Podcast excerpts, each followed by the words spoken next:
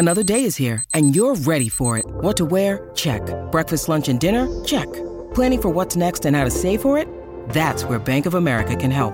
For your financial to-dos, Bank of America has experts ready to help get you closer to your goals. Get started at one of our local financial centers or 24-7 in our mobile banking app. Find a location near you at bankofamerica.com slash talk to us. What would you like the power to do? Mobile banking requires downloading the app and is only available for select devices. Message and data rates may apply. Bank of America and a member FDIC. When you need mealtime inspiration, it's worth shopping Kroger, where you'll find over 30,000 mouthwatering choices that excite your inner foodie. And no matter what tasty choice you make, you'll enjoy our everyday low prices, plus extra ways to save, like digital coupons worth over $600 each week. You can also save up to $1 off per gallon at the pump with fuel points. More savings and more inspiring flavors make shopping Kroger worth it every time. Kroger, fresh for everyone. Fuel restrictions apply.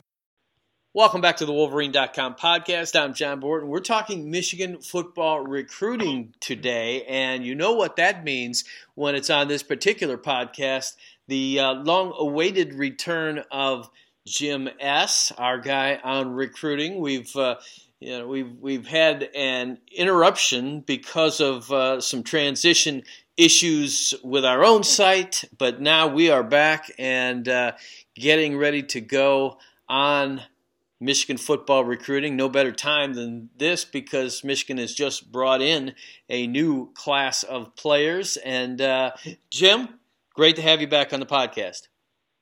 Hey John, great to be back with you. It's been a it's been a, a great ride the past couple of months since we last spoke, and uh, you know Michigan's in a good place on the field and uh, on the recruiting front. So uh, let's just keep our fingers crossed that we actually get to play this playoff game in, in ten days because uh, uh, that would be a huge disappointment if it doesn't go through. Uh, there's no doubt about it, and we'll talk about that in a little bit. But I want to dive right into the uh, the new group of signees for Jim Harbaugh and the Wolverines. And you talked about the great season it was. I think uh, that had to impact the way Michigan finished this class and uh, maybe a name or two that we weren't expecting, along with uh, making sure that you lock down those that uh, were most highly coveted in the first place.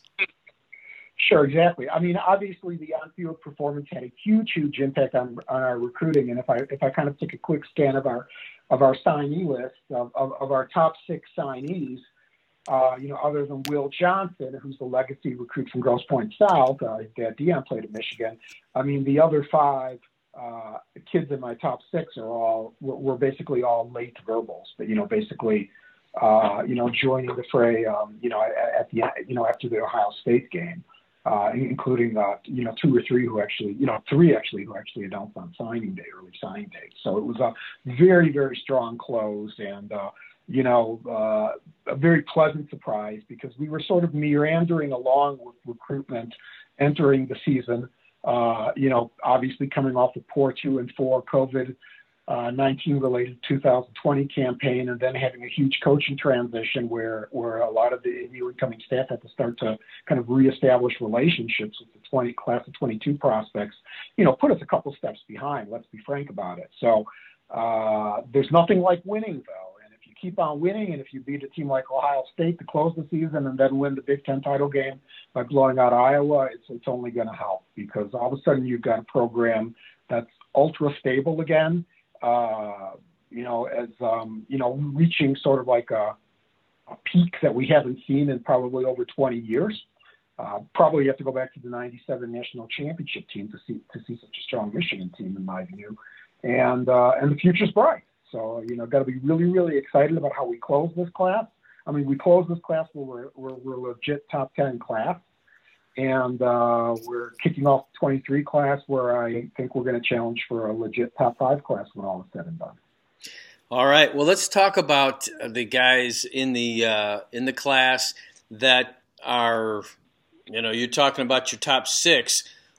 Who are they, and uh, and what are uh, what are the aspects of them that uh, make it so appealing and so important for Michigan to uh, to bring them in? Well, I think I, I mentioned Will Johnson, uh, right? You know, the big cornerback out of Grosse Pointe South. Uh, you know, he's obviously, uh, you know, the you know, the, the, the clear five star in the class, the kid consensus All American, uh, you know, pretty much a national top 50 uh, sorting in, in virtually all the, uh, the ratings out there. Uh, and he's a kid who's obviously been on our, our radar for a very, very long time since the eighth grade. And, and what he's got is he's got, you know, that rare combination of size, athleticism, and quickness and ball skills that you really don't find too often in a cornerback position. I mean, you're talking about a kid who's 6'2", 6'3", probably about 190 at present. Uh, uh, he's not a burner by any means, but he's definitely got the, the, those. He's, he's got enough speed, really good range, and he's got those fluid hips where he can flip those hips and really turn and run with, uh, you know, with with elite speedy receivers. So. Uh, he's uh you know he's a kid he primarily played on defense safety this year because uh uh, you know, Tim Brandon, the head coach at, um, at Grosse Pointe South, realized that if he if he had left in the corner, no one would basically throwing to, be throwing to that side of the field, so he'd be left out of a lot of plays. So he figured he'd have more of an impact on the defense by by by playing safety. And um, you know, he had a great season, both as a receiver and as, as, as a safety. But he's it looks like he's going to be a corner in Michigan. He's going to be a darn good one. Uh, so I mean, he's a kid in particular. You know, there's been some rumblings that Vincent Gray may test the NFL waters early. So if we lose Gray, you know, will DJ Turner returning, and then we've got uh, you know one of the Green brothers who had been a starter uh, uh, before having some injury issues. Will probably bat- battle for that starting spot, but I wouldn't be surprised to see Johnson in that rotation from very very early on, and potentially actually win a starting spot. Uh, you know, by the time Big Ten season rolls around. So so so he's a he's a real real you know, both a high ceiling and a high floor type of uh, athlete, which is why he's among the top 30, 40 players in the country. Mm-hmm. And uh, beyond that, give me at least at least round out a top five as far as uh, on your list. Sure.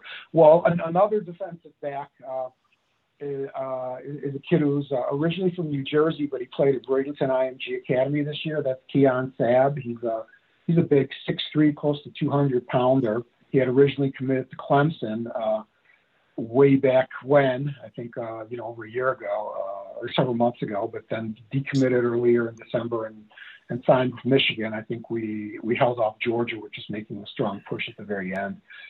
And he's, uh, you know, another kid who's just got tremendous, tremendous size for defensive back.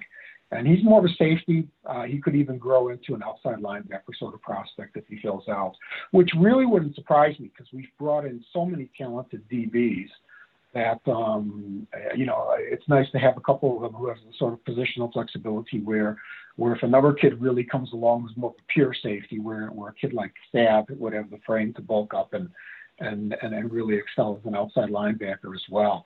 And what, what people don't also realize is that he's an outstanding basketball player. He's basically a major college basketball player if he had focused on that sport.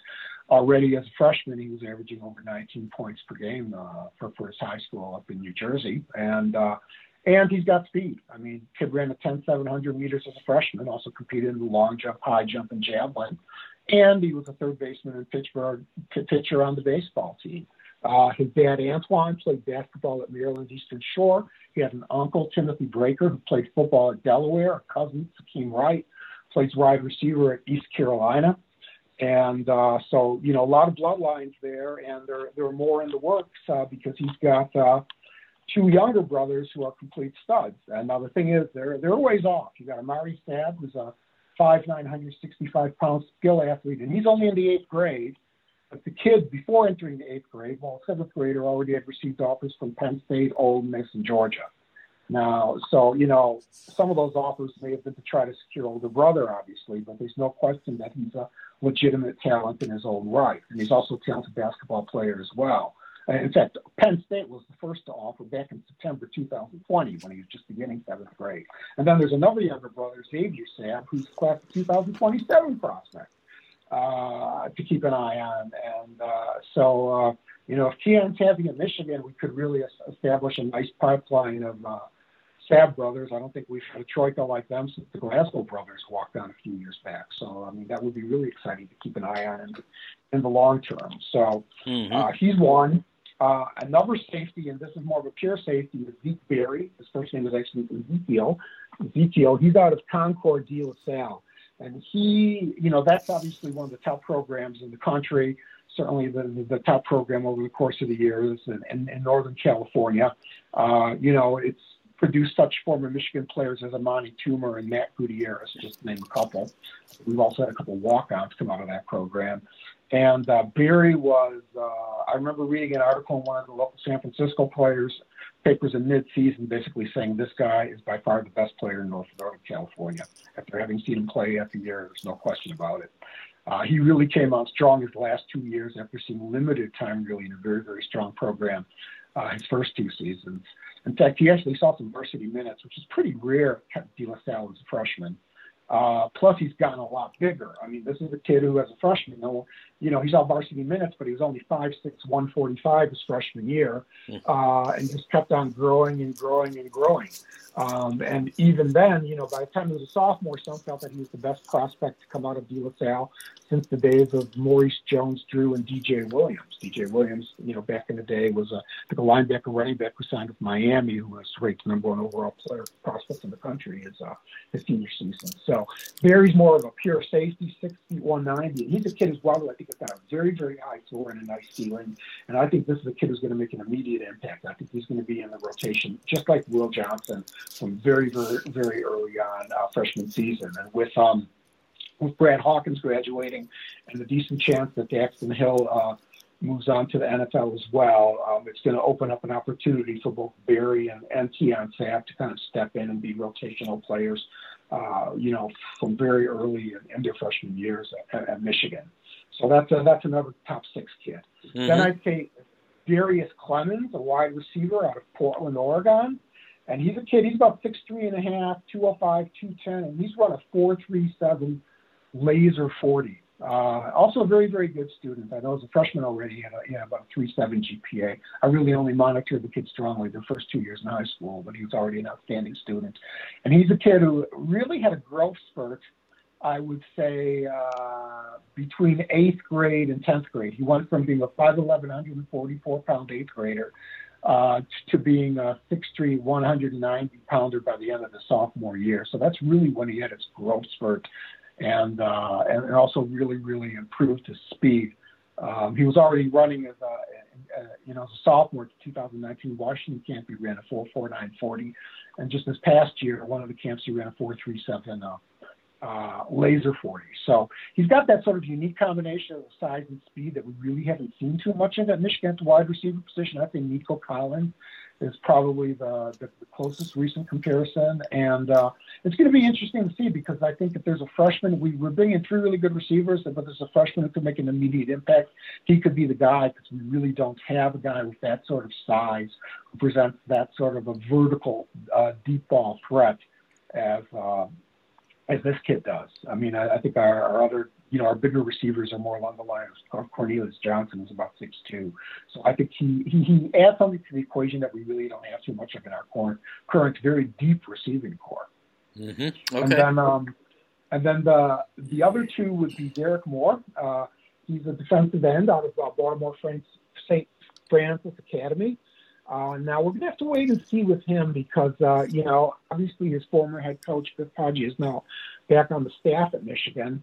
Uh, and I know that there were going to be some compliance issues there in terms of being able to get him uh, to be eligible to play Mich- at Michigan because Poggi, as a, as a non-on-field coach staffer, uh, when he joins, technically you're not you're not allowed to bring in kids for like a two-year window uh, from the high school where you used to coach. Of course, uh, a year ago, he didn't coach the team because St. Francis didn't actually play any games uh, during the COVID season. There were the two schools that played no games in the Baltimore area. Mm-hmm. Uh, and then, um, and then obviously this past season he wasn't his coach anymore. So actually he hasn't been coaching him for two years. So that may be sort of the loophole loophole that they've worked their way through. But he's a kid um, who um, has got a really nice burst, long arms, plays with a good leverage, quick first steps really excels in pursuit. He's got a great work ethic. Now he's probably going to have to add a bit of weight, uh, but uh, you know it's a position of need. You know we, um, you know there were a couple of defensive ends who sort of flipped on us the last day. We had, um, you know, there was the big kid for Ethan Burke out of Austin, Texas, who got an offer from hometown Texas the, the day before signing day and flipped to his hometown school, which is no surprise. And then um, we're still not sure if uh, Keontae Henry, the defensive end, who um, Courtney Morgan had discovered. He's got a very close relationship with Morgan. Uh, he still could end up at Michigan as a late signee, but uh, he obviously didn't sign early. And I think uh, obviously Morgan is now at Washington. It's going to make a push for him. So we really needed to have a, a true defensive end in this class. You know, obviously Aidan Hutchinson and, and probably David Ojabo are both going to be leaving after their, their great uh, season they've had this season they've had this season. So uh, you know, bringing in a kid like Moore, I mean, there could be an opportunity for him to, to be in the rotation very early on, uh, given that there's going to be given that there's going to be early playing time available, well, most likely at the defensive end position. So he's the fifth kid. And then the sixth kid was sort of out of the blue, and that's Andrew Gentry, the big, huge offensive tackle, 6'8", 310 out of Littleton Columbine High School. Um, and he was a kid who he's, he's just finishing up. He'll be finishing up a two-year mission this year. So he was actually part of the class of 2020, and he was a consensus national top 100 player in that class. Very much a high four-star type. I think a couple services even may have had him in the top top 50. And it had come down early on to, you know, the feeling was it was going to be either Virginia, Michigan, or BYU. He had strong family ties to BYU. Uh, but I think the Virginia coach uh, used, or at least the former Virginia coach who he had committed to a couple of years ago, used to coach at BYU, was also Mormon. Ended up committing to Virginia. Obviously, there was coaching change. Uh, uh, the uh, Virginia head coach, um, he's no longer the head coach, and soon after that happened, he gave Jim Harbaugh coach. Uh, his dad gave Jim Harbaugh coach and said, "Are you still interested?" Jim said yes. Jim went out and visited him. He was able to have a 90-minute meeting with him uh, during his mission, the, the religious elders permitted that, and he committed to Michigan. So that's a huge, huge pleasant surprise because we really needed a pure big offensive tackle in this class. Uh, we're obviously still recruiting Josh Conerly, who could be the top offensive tackle in the country. Uh, and he's going to be deciding late, but there's, it's going to be a big battle there between Michigan, USC, and Washington. So uh, mm-hmm. there, there's no gimmies that we're going to end up with Conerly, but but Andrew Gentry is certainly much more than just a mere consolation prize. He's, he's a legit uh, big time prospect with NFL potential in his future. All right. So those are really the top six kids, I would say. Very good. I uh, it, it, strikes me that as a as a big positive that out of the six you named, the first four were at positions that usually can play early and uh, really positions of need for Michigan. You're talking about the top three as defensive backs and the fourth as a big receiver. Uh, so I, I, I, consider that a, uh, a plus for the makeup of this class. Tell me this um, when you're looking at the guys that are coming in, uh, which of those top six or uh, or the other guys on the roster may have been as a in large part because of the fact that Michigan had a, a really terrific uh, Big Ten championship season, and it you know you kind of underscored the fact that okay, if you come here, you can uh, you can win at a high level. Yeah, I you know obviously you know you're looking at the kids who committed late, and uh, you know five of those six that I just named were you know postseason verbals. Uh, you know just kind of perusing the list.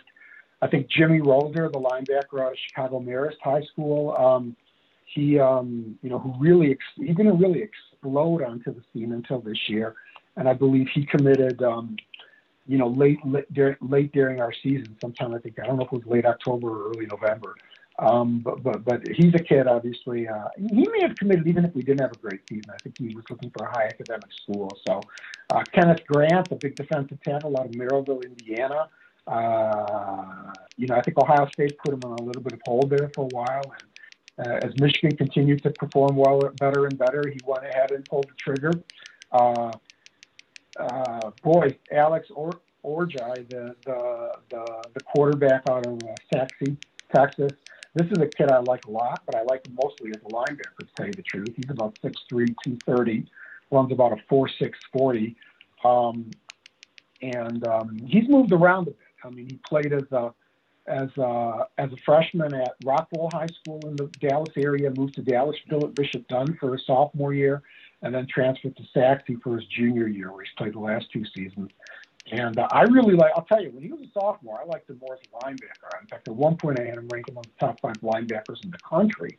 But then they started to play him more. They're playing him more at wide receiver, actually, on offense. And then, and then he started to play more quarterback. Uh, pure dual threat, really.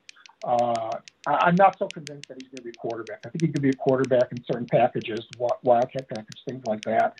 But um, he only completed a little over 51% of his passes this year. He has a very strong arm, but you know, like Joe Milton, I'm not sure if he's you know really quite got the field vision and accuracy to you know, to be a quarterback at a, at a school like Michigan when all is said and done. But I think they're going to give him an opportunity to play quarterback.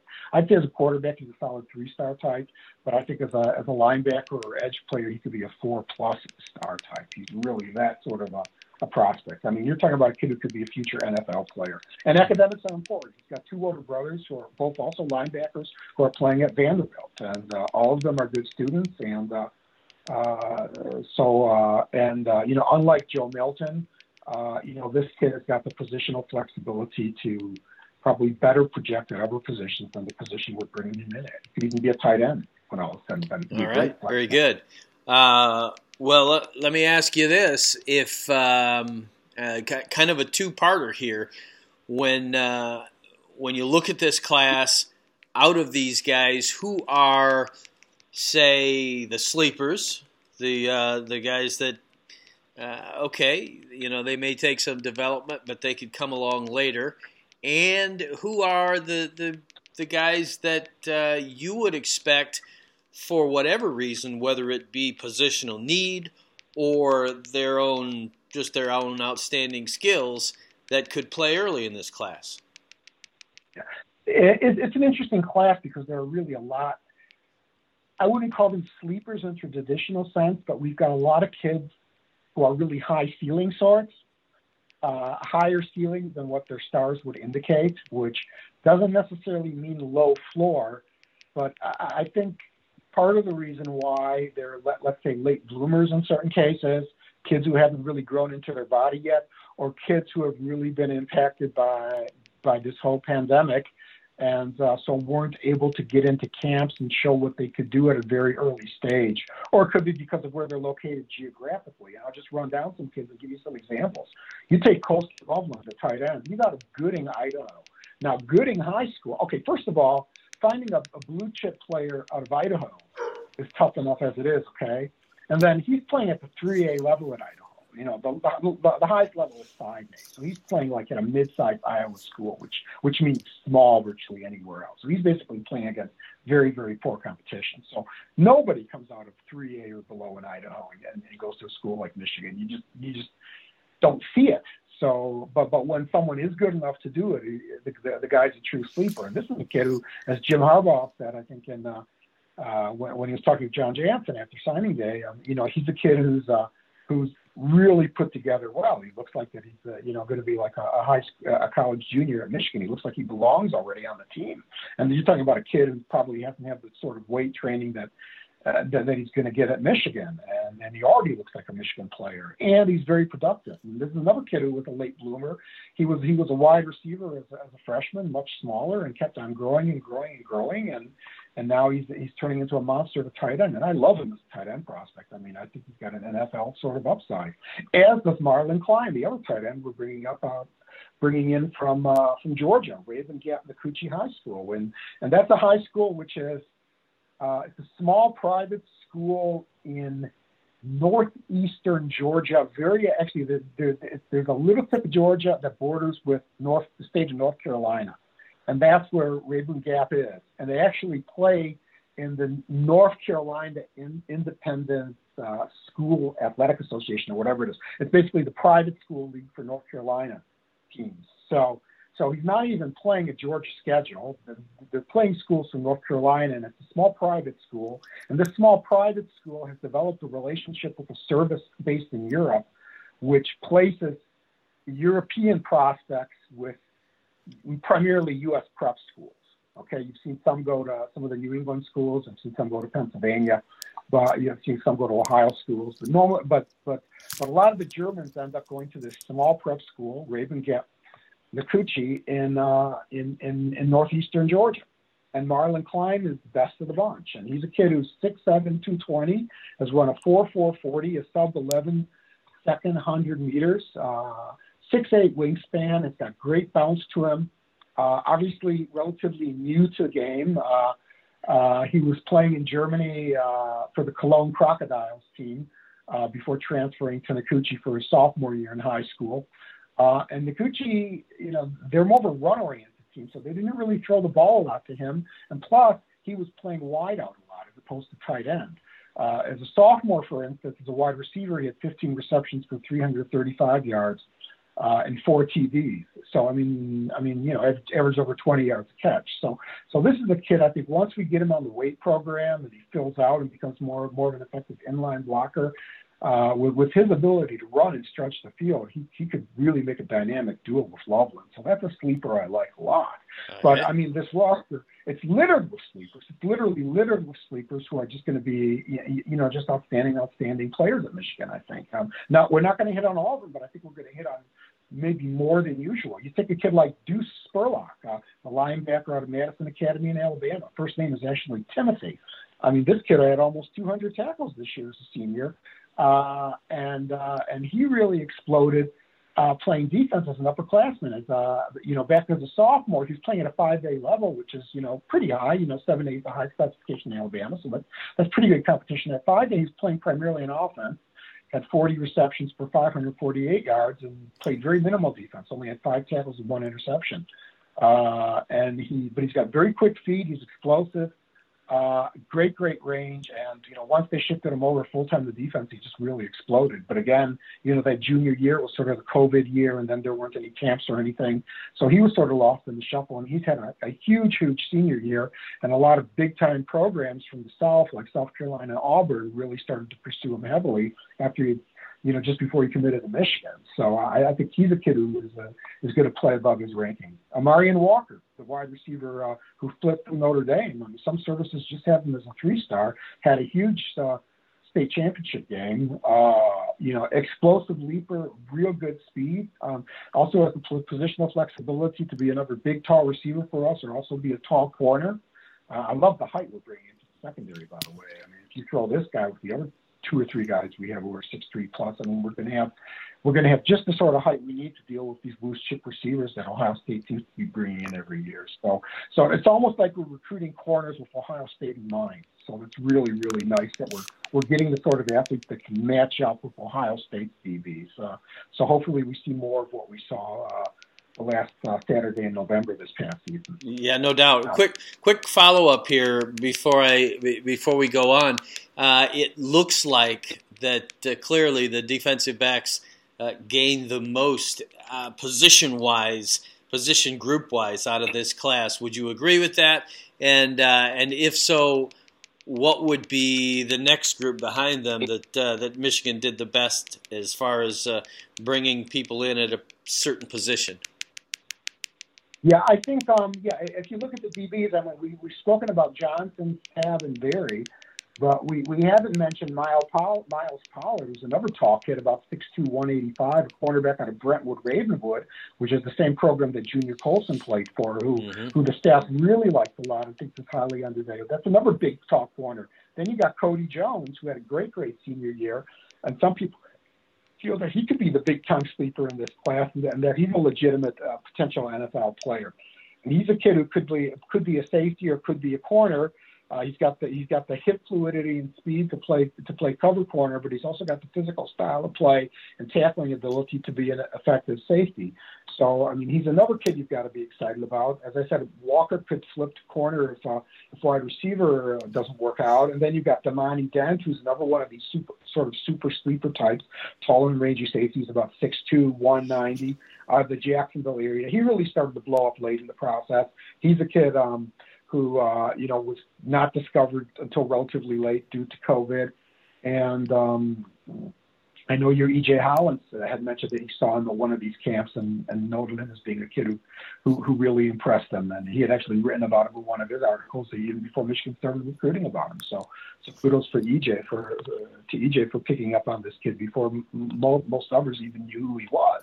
You know, I had him. Uh, I had him in my database as a sophomore. He was he was already starting for. Uh, a, a, seven and two five A team. Five A, uh, where's he from? He's from he's from Florida, so that's um you know eight A is the highest classification, so that's de- decent classification.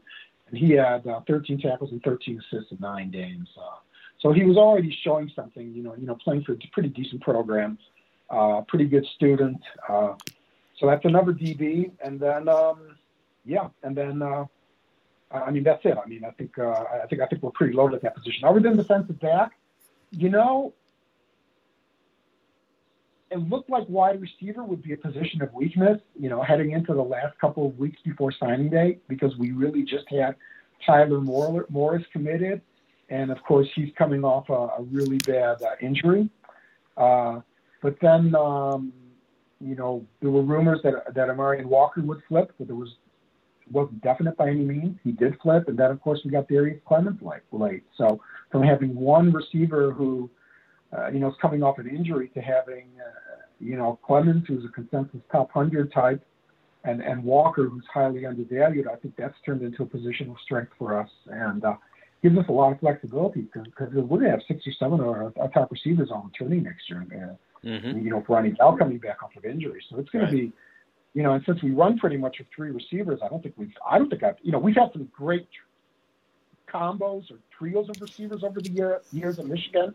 Mm-hmm. Uh, I'm not saying we've got another Derrick Alexander, Desmond Howard combination or Anthony Carter whoever you put him opposite of Vince Dean or Greg Clayton, or whoever he was opposite of combination, but uh, but in terms of having six, seven, eight, nine receivers, the sort of depth we're going to have in that position, I don't think I've ever seen that in Michigan, where you could probably go eight, nine deep at wide receiver and really have elite talent. So, mm-hmm. got to be excited about that. We're going to be able to throw a lot of numbers out there and a lot of fresh bodies, uh, rotate them in and out, and uh, and uh, should be a lot of fun. Good times ahead at the receiver position. And let's not forget defensive line. I mean, even though uh, a couple of guys look like they flipped at DE, I mean, if you look at the the two defensive tackles we brought in, Kenneth Grant and Mason Graham, and then getting Derrick Moore late at defensive end, I like all three of those kids a lot.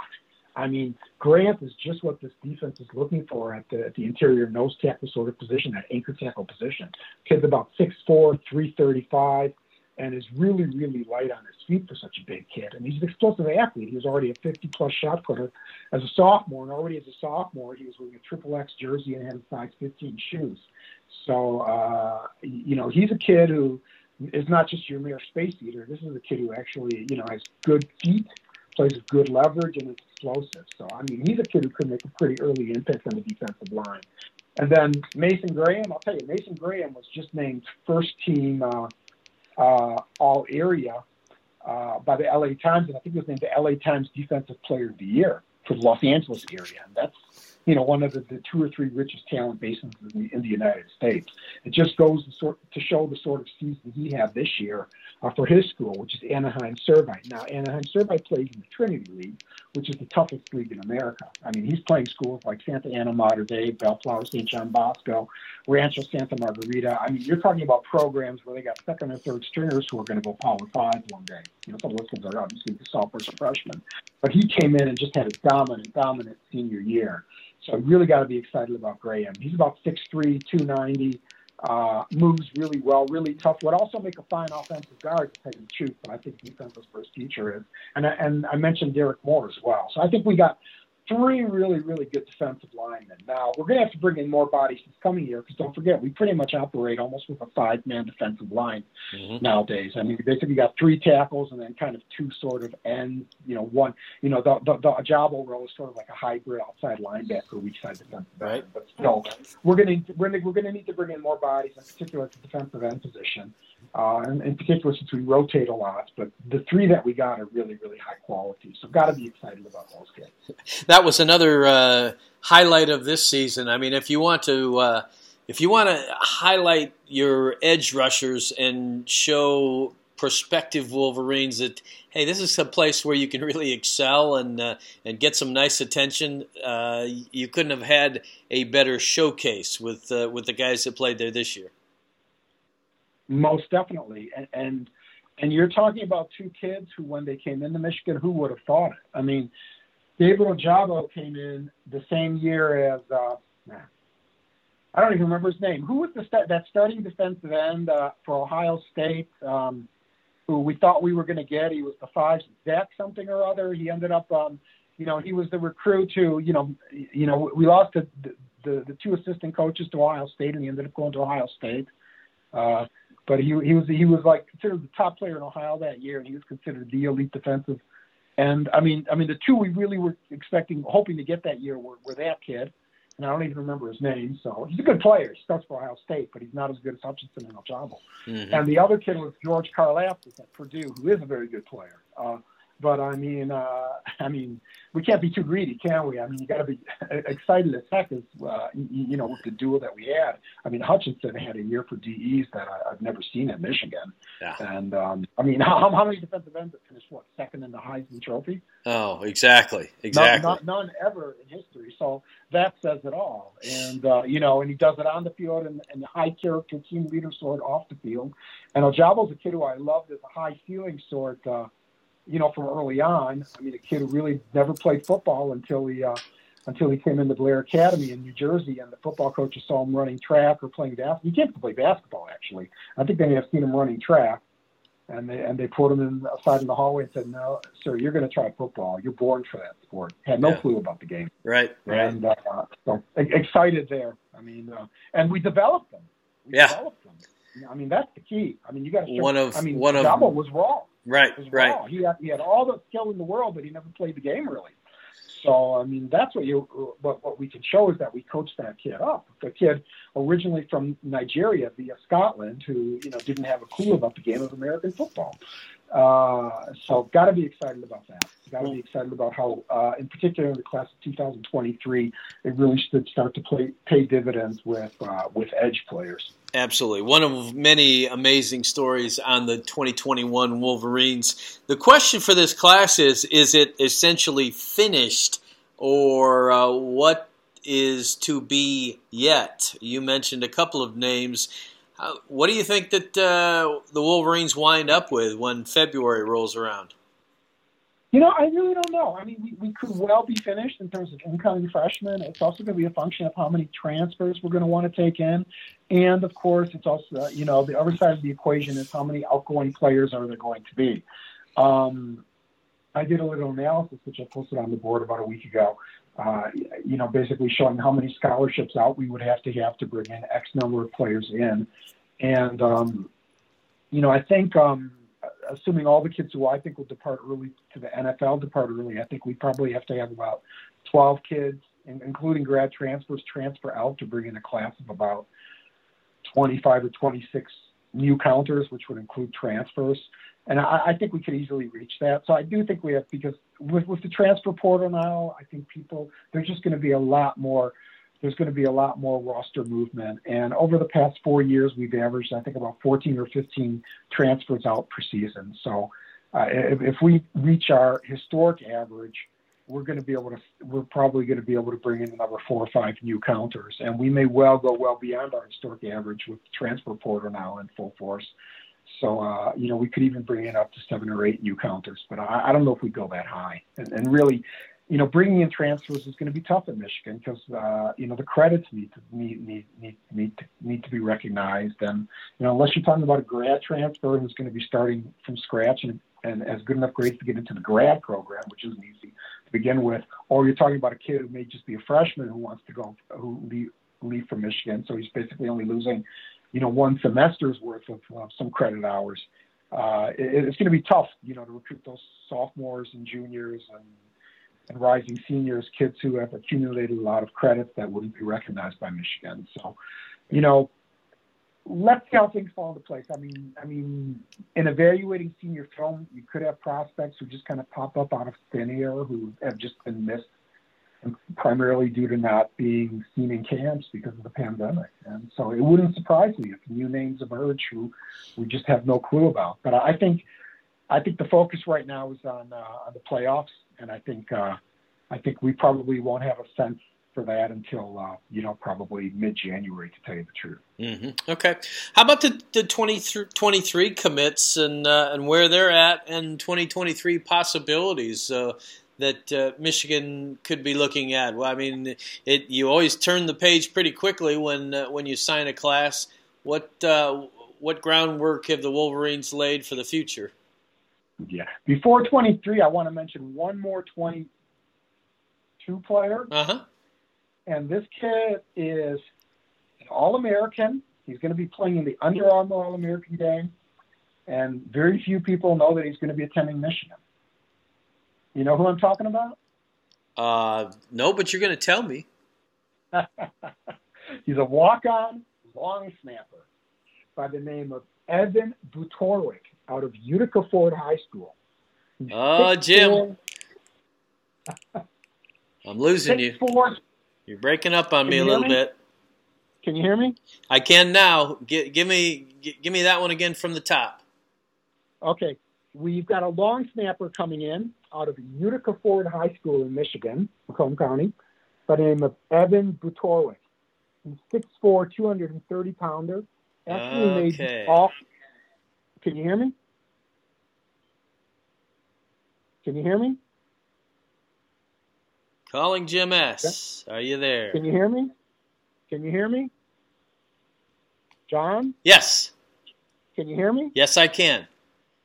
Yeah, you couldn't hear me a minute ago. okay. No, I could. I could not. So uh, let's that that mystery uh, performer that you were about to uh, detail. Start from the top on him. Okay, we've got a walk-on freshman coming in who is an Under Armour All American. He's going to be competing in the Under Armour All American game as the long snapper. His name is Evan Butorwick. He's hmm. 6'4", 230 pounder out of Utica Ford High School in Macomb County. Okay, mm-hmm. he actually made uh, he made the first team All Metro East this year as a tight end. So he's a very good athlete. Uh, you know, he's also got got the ability, you know, to maybe even see some snaps at tight end. But I think, uh, you know, he's, he's one of the top long snappers in the country, and that's what we're recruiting him for. And okay. he's got the sort of size and frame where he can probably pack in another 30, 40 pounds. So that that's another that that's one of the walk-ons, and and I'll talk about the other walk-ons probably in a future podcast. I've already identified six or seven that we've got. Mm-hmm. Uh, but more will be rolling in, so we'll save that for a future podcast. But I just wanted to mention this youngster because he is going to be playing in a high school All Star game probably before the next time we talk. Okay, very good. All right, uh, on to 2023 and uh, Michigan. Uh, either commitments or uh, or immediate targets? Okay, well, you know, we, we, we've got four commitments. Uh, I'm not sure how solid all four are. Uh, you know, the um, the most local one is the place kicker, Adam Samaha out of Ann Arbor, Huron. And, uh, you know, he's considered one of the top kickers in the country. Very, very strong leg. Uh, uh, you know, can really, uh, he's very athletic, very accurate on his field goals. Uh, you know, can really kick the ball deep into the end zone on uh, on, on kickoffs. Uh, you know, we we've um, you know, don't forget we brought in our uh, our current uh, All American kicker as I think uh, I think we brought him in as a gray shirt. I mean, he um, he, he we, we liked him so much. Uh, you know, soon after getting Quinn Nordin that we brought him in, and um, Moody, uh, you know, basically was a gray shirt before going on scholarship, and now Samaha we we liked so much that we're taking him as, as a junior, which is pretty rare to get a kicking commitment as a junior and right from our backyard. Mm-hmm. So you got to be excited about him. Uh, then we picked up uh, from Ron Bellamy's old hunting ground, West West Bloomfield High. We picked up Semaj Morgan, who's a, a quick slot type inside receiver. He's about 5'11", 175. Really shined at the Michigan camp last June. That's when we offered him. Uh, you know, really, really uh, quick. Also, pretty good defensive back actually. And he, he's short but powerful, explosive. Gets into into and out of his breaks very, very quickly. His his, his dad was actually a track star at Central Michigan. Uh, he's also a basketball point guard. I like to see that that multi-sport sort of athleticism. Uh, and um, you know, I mean, there's so much talent at that school. Don't, mm-hmm. don't forget when uh, you know, before this season, you know, you know, before we offered him, I mean, he was, you know, he was second fiddle behind guys like Donovan Edwards and, you know, Dylan Tatum in the backfield, and uh, you know, but he's he's a kid who come really back like to us, Jim. Yeah, can you hear me? Yep, I can now. Yeah, yeah, he's a kid we really like a lot, and he's going to fill one of the inside receiver roles. You know, a little bit like Tyler Morris, maybe not as highly rated, uh, but um, you know, he's a solid pickup. Then we picked up Joel Starling, defensive tackle. You know, that's you know right after the Ohio State win. I think he committed that weekend um, off the high of that win. I'm not sure how solid that. Jim, is. I've lost you again. You've lost me again. Yep. Now you. I just have to reach out and ask for you. You come back. You come okay, back to us. Strange. strange. Maybe Tom holding the phone. Let me just keep it in one spot. Okay. Anyways, I was mentioning uh, Joel Starling. He's a big defensive tackle out of Richmond Benedictine High School. Um, you know, you like to see kids from coming from solid academic institutions. Uh, that's one of the top Catholic schools in, in the Virginia, in the Mid Atlantic area. Uh, and uh, he's about 6'5", 308, and runs a sub five second 40. I've got him at a 483. Uh, very strong. Was already a varsity basketball player as a freshman, so he's got quick feet, good athleticism, uh, and really shined at um, uh, at, the Baltimore Under Armour camp last May. I mean, that's when he, I think, he really started to make a name for himself in national recruiting circles.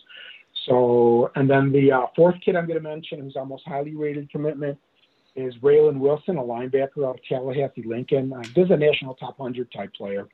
Uh, he's really got a, you know, he's about six. He came in a year ago at the Orlando Rivals Combine at 6'2", 201, running a 4'8", 340. Uh, and um, he had a good sophomore year. He's had a, a huge junior junior season. season. His, his his father passed away a few years back, Robert Wilson, but he was a wide receiver at Florida A&M, who played for the New Orleans Saints in the early 2000s.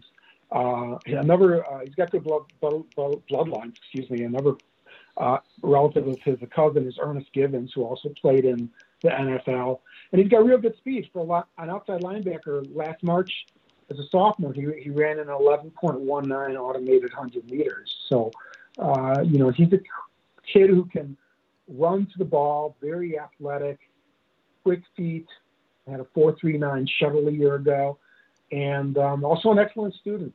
Uh, as a freshman, he already had a 4.2 GPA. Uh, you know, at a, at a, as I said, uh, and he plays for Tallahassee Lincoln, and Lincoln was at one point, they don't produce the talent like they used to produce, but at one point, they were probably, for a few years there, they were probably the top talent producing program in the state of Florida and one of the top three or four talent producing programs in the nation. I'm talking back in the 90s, early 2000s. And most of those kids would obviously stay home and play at, uh, at Florida State. Uh, so one of the advantages of Florida State being down is, uh, is that we're able to poach an elite prospect out of uh, out of uh, you know the, the, the top program historically in the Tallahassee area.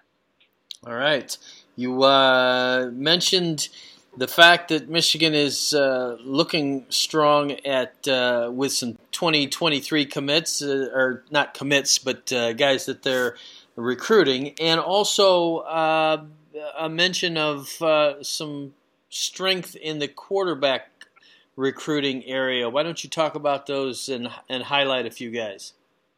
Okay, why, why don't I look at quarterbacks first? I think, um, first of all, the state of Michigan is really about to start to churn out some elite quarterbacks over the next three years. Uh, you know, the, the 2023 cycle is highlighted by Dante Moore out of Detroit, Martin Luther King, who uh, is right there with Arch Manning and Malachi Nelson as, as was one of three really outstanding quarterbacks in the country.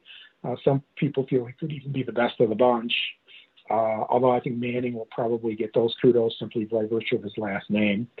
Uh, but but Moore is just uh, just a dynamic dynamic quarterback. He's the only quarterback we're really actively recruiting. He actually grew up as an Ohio State fan, but that was a long time ago. And I think um, I think Michigan's got as good a shot, if not a better shot, than anyone out there.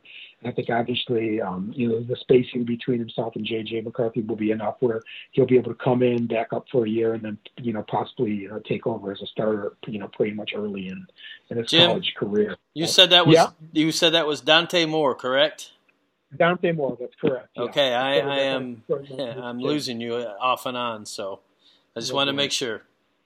Okay, yeah, that's Moore, and then um, so he's really at this point we've got all our marbles with Moore in the in the 2023 three class. It's obviously relatively early still, but the quarterbacks tend to uh, commit earlier than other positions.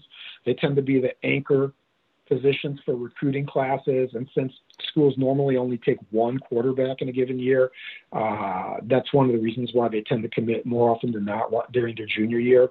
So it'll be interesting to see how his recruitment plays out over the winter and spring. I would not be surprised to see him uh, make a decision sometime before uh, his senior season.